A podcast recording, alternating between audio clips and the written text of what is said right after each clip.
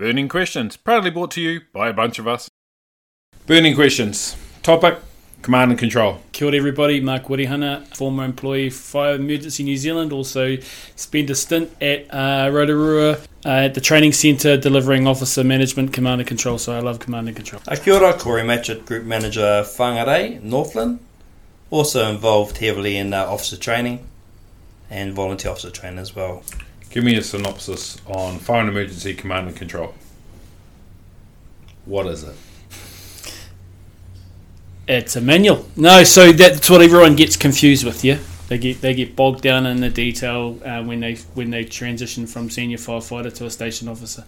Yeah, and it's the biggest leap any of us take in our careers with fire and emergency. It's the change in mindset from doing to leading and commanding and controlling assets and resources. So, it's how we structure and the process we use at every type of incident that we go to. It's governed by our legislation. We have operating procedures. We have equipment, and so it's command and control is that collective process of how we do that. And it can be really daunting to start off with. You know, if you first sit in the hot seat, all of a sudden you've got to remember all this stuff. Some of the most stressful moments in your career is, you know, whipping off to the training centre or going to do your first officer courses and getting thrown in the front and having to go and sort of display that skill and ability. And I guess that's why we're here to talk about what that process is. Yes, command and control to me is... That's our bread and butter. This is the part of our job where we are out there doing it in the community. It's where you hold the lives of the people you manage or lead in your hands, the decisions you make. So command and control is the area where I put a lot of my effort into, because that is the part where life is at risk. So talk to me about who's responsible in an incident. Where does the responsibility lie? So volunteer world, it could be a firefighter in charge of the truck, senior firefighter, just depends on who turned up to the call, and then how does that grow and escalate? So very simply for me, it is the most qualified person on scene. If that is a station officer and there's a senior firefighter who's first on scene, the station officer is in charge of that incident. And if an SSO or deputy chief or chief fire officer turns up, if they are the most qualified person, they are in charge. We talk about agency action plans or incident management process. What's your incident management process? I break the incident management process kind of down to four or five basic steps. Okay, so first we have to figure out what have we got. Okay, and if we think about what have we got, from the time we get the page to turn out to the station and we get to the station and we look on the pager and we find out where the location is, what we're going to, that kickstarts our thought process and what have we got. And on arrival, we might start to see smoke in the horizon. We might start to see backed up traffic, and we're starting to gather all this information to start the process on making a plan. When we get there, we have to do an effective 360. We have to question the people there. So all that information is like situational awareness, but it's really what have I got? And that then determines what factors I have to deal with to create a strategy. And that strategy is the second part of my process. The strategy is now what do I want to achieve? I get to an incident and there's a house on fire and granddad's inside. Those are the two factors that I have to deal with. So my strategy then has to relate to those factors. So then I have to rescue granddad and I have to extinguish the fire. Which leads into the third part, is the how. How am I going to achieve it? Okay. So then that's that understanding by... going into the command and control manual, learning tactics, piecing together all those skills you gathered from the first day you were recruited up to a senior firefighter. So understanding what an interior attack looks like, understanding what internal cutoff or search and rescue, all these things. So those are the how. How are we going to achieve what we want to achieve? How are we going to rescue granddad, and how are we going to put the fire out? And the last part of the process is the who. Okay, who's going to do that? Now, you may be limited to the resources. You might live in a rural district where no one else is coming. So that who, then actually, when you think of it, who's going to do what first? And you go back through your tactics and then you start prioritising. What have I got? What do I want to achieve? How am I going to achieve it? And who's going to do it? And we use those flash terms like situational awareness, strategy, tactics, and taskings. So that's how I look at the process. Can you put those four tactics into a job? Well, if I look at it, my first part of that process is information gathering. Let's say we're going to a house fire.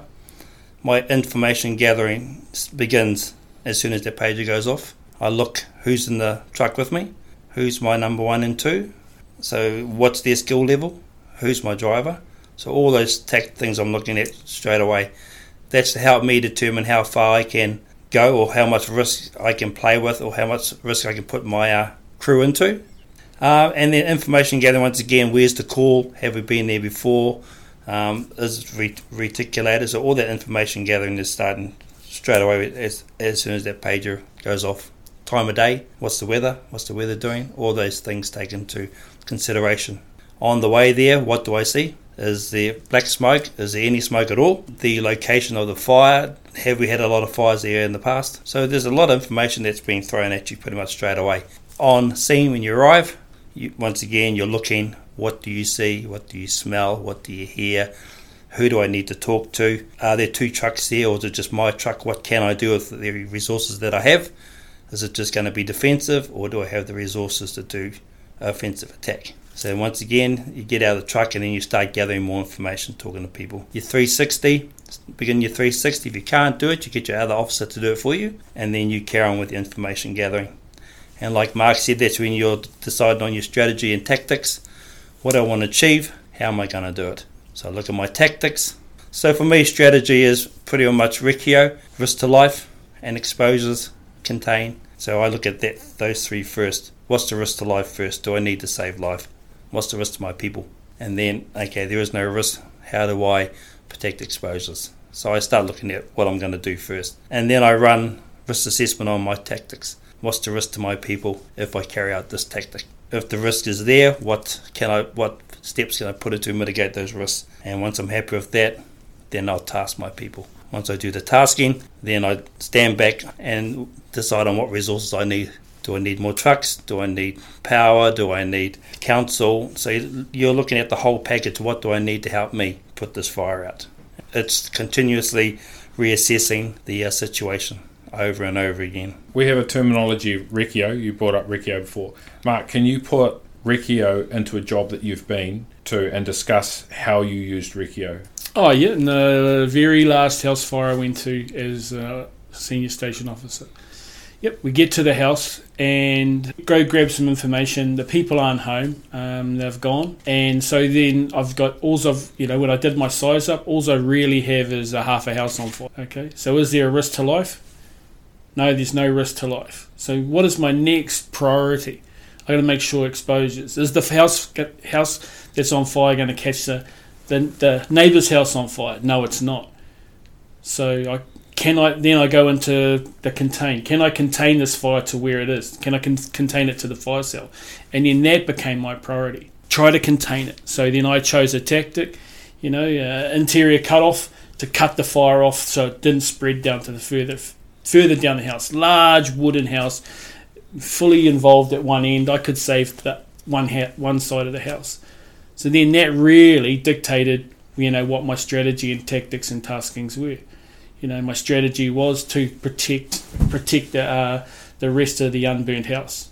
My tactics were interior cut-off. My taskings were 2 BA crews. 2 BA crews to go in there, one to cut it off so it didn't go any further, and another to extinguish it. Nice and easy to understand those in that context because our command and control manual is written in a structure fire manner. Yeah. So what do we see? What do I want to achieve? How do I do it? Now, that process has to be taken into everything we do. whether we go to a car crash and we prioritise life, you know, exposures, all those sort of things. In that context, if we go to a hazardous substance incident, you know, if we go to a medical, I still have to look at those principles, because that's the process that I'm trying to figure out. I need to find out what I'm doing, come up with a plan, implement some tactics, and start tasking it. And it doesn't matter if it's a little rubbish bin on fire or if it's a 2,500 hectare fire up north, it's the same thing. But yeah, and that's that continual reviewing. And like Corey said, that's the art. It sounds simple as well, but there's a lot of things going on. When you're sitting in the truck, you can't just be thinking about, okay, I need to do information gathering, because you've got a crew to task. And with experience, when you know, Corey and myself turn up to we know what equipment we're going to use. So we might start pre-deploying equipment before we even know what's going to happen. If there's a house on fire, I know I'm going to need some deliveries and my crews are going to be in BA. Number one, number two, grab your BA, grab a low-pressure delivery. You've made that choice. And meet me at the door. Don't go in. I'm going to go and do a size-up, and then I'll task you from there. You might go around and redeploy them, or you might stick with that initial plan. But that's the, you know, as you get better at it, and as you become a better commander, you start feeling more confident to do those things. If you've established resources and you need to redeploy, yeah, that's part of your plan. But that's why it's an awesome job, because it's a massive Rubik's cube. You're solving it on the go, with ever changing things that are happening on the fireground. More information coming to you as it sort of goes forward. Yeah, exactly. Because the process doesn't change. Process is always the same. Strategy and tactics will change. So just talking about safety officers, understanding when and where we should use safety officers. At the moment in the SOPs, it's kind of like 16 or more unusual events. Where else and how else should we be using our safety officers, and what powers do they have? The safety officer is effectively another set of eyes and ears for the incident controller to make sure that they're picking up hazards, obviously, that they're reviewing your tactics through dynamic risk assessment, but also making sure procedures are followed. They might be going to check on BA procedure. They might be making sure that PPE is being worn by the staff. When and where, yep, that's followed. That's dictated by the command and control manual, and you need to know when and where. It is 16 or more. It is when OIC deems to, if it's in unusual circumstances. They're there because it's an unusual event, or the officer may need another set of eyes and ears. It's something that you should think about early.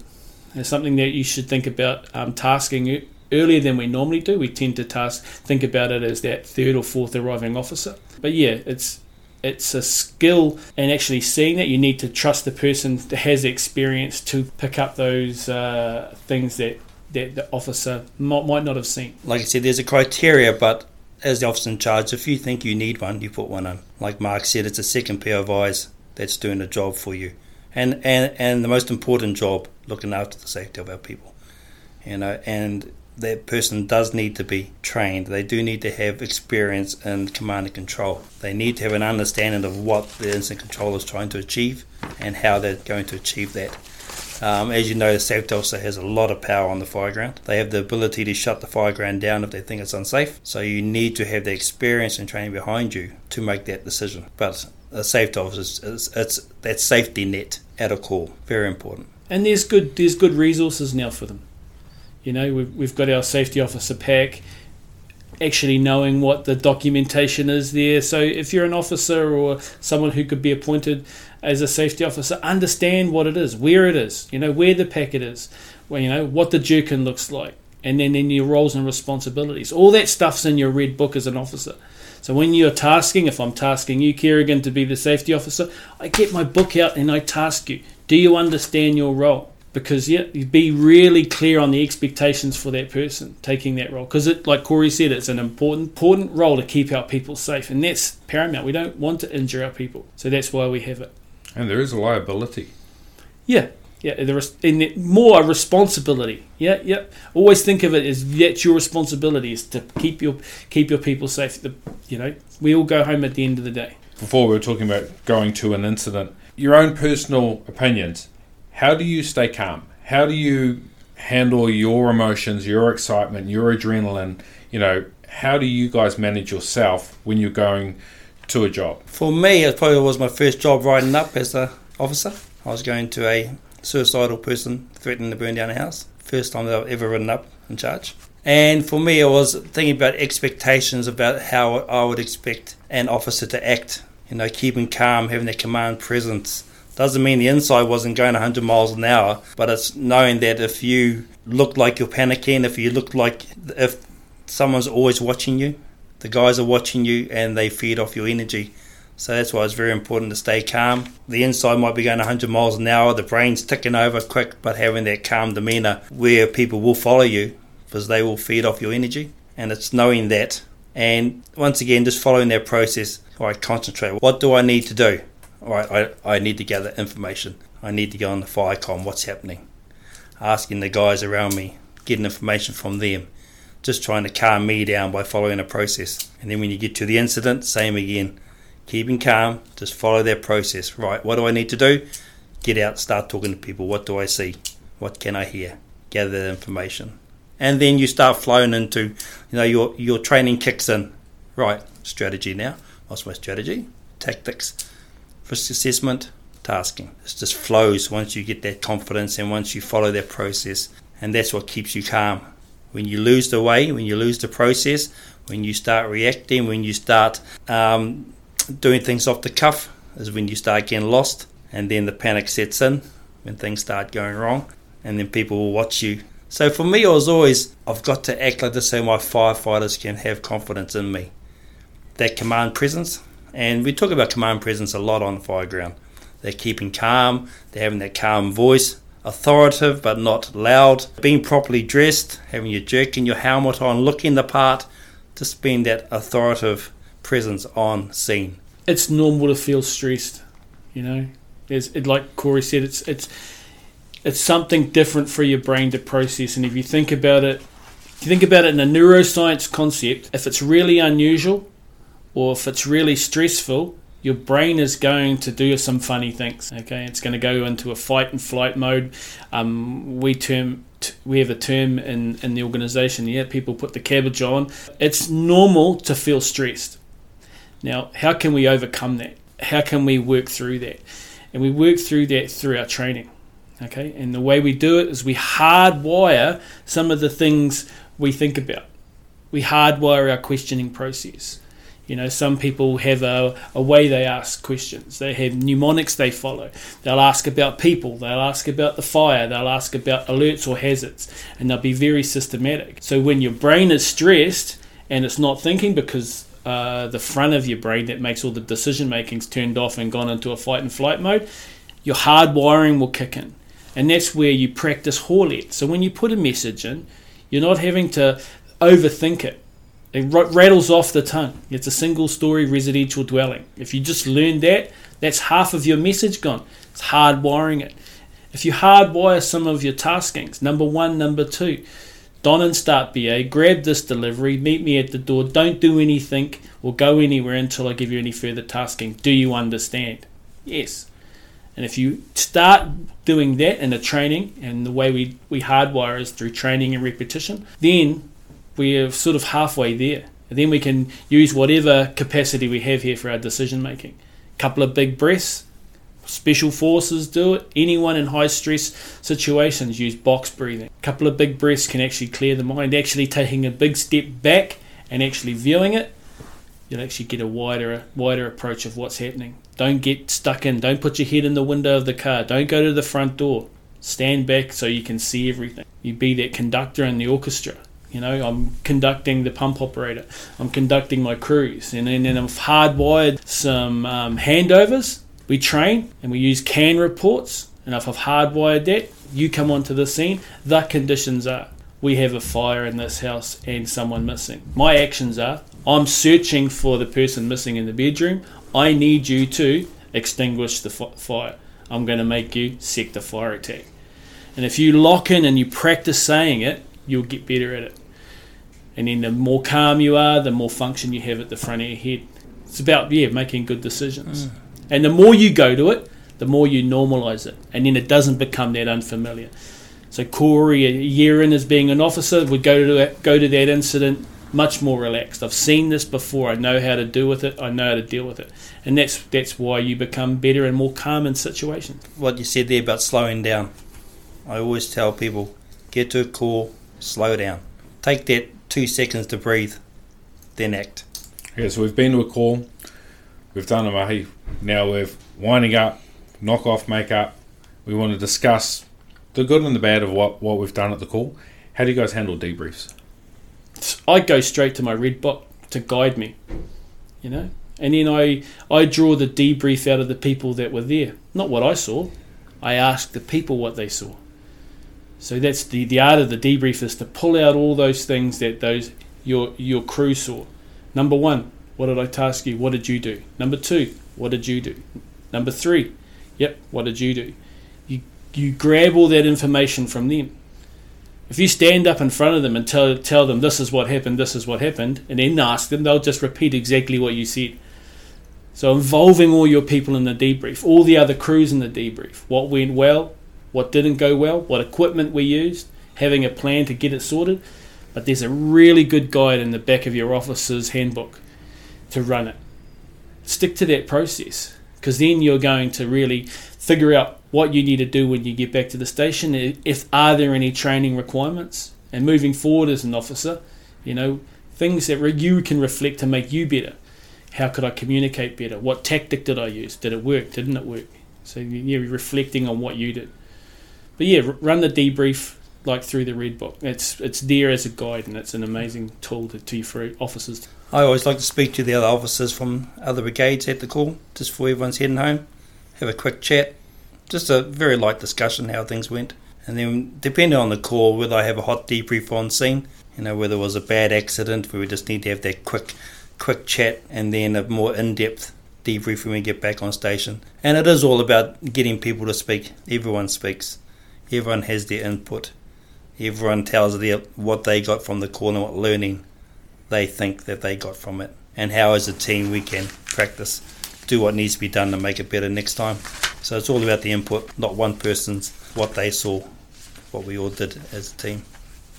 So for the both of you, now that you've moved into different roles, if you were to mentor someone, what advice would you give a new officer straight off the bat? What did you want to hear when you became an officer? What was the advice you were looking for? That's a good question. If I look back on it, operationally wasn't a concern, because I believe that the training that I had and the experience I had was sound, and I knew that time in the seat would do what it needed to be done to gain experience. It was more the managing of your peers, the managing of people on station, and relationships with other officers. I think that's more the talk. The managing of people is probably what I needed when I first became an officer. Because managing your friends is hard. I'd agree with Corey. You know, I'd stick to my three P principle. Okay, know your people. You know their capabilities. You know, help develop their capabilities. So it's people. Okay. Next thing I know your patch. Know what you could probably go to. If you've got a significant hazard, understand what that hazard is. If you've got a dairy company, understand what that is, the processes, where all your entry points are. Go and do some training there. And lastly, know your process. Stick to that process. What have I got? What do I want to achieve? How am I going to do it? Who's going to do it? And if you stick to that process at every small call, rubbish bin fire, you know, tree on fire, if you stick to that process then at 3 o'clock in the morning when you're faced with a really difficult one, you'll stay on that process. Practice that process in training. Practice that process with your people. And then they'll have a really good understanding of what they expect from you as a commander. You will also lock in what they will expect from you, their briefings and all that. So, yep, it starts with people, your patch, and then your process. And keep learning. It's very easy to become stale. You can go off the boil. You can, like Mark said, get into bad habits. If you keep learning, you keep your skills updated. Keep reflecting on yourself after every call. Keep learning from every call. As soon as you stop that, you become stale. That's when people get hurt. Mr. Wirihana, Mr. Matchett, thank you for your wisdom as pearls. This is burning questions. Awesome. Cheers. Thank you. Cheers, brother. Burning Questions, proudly brought to you by a bunch of us.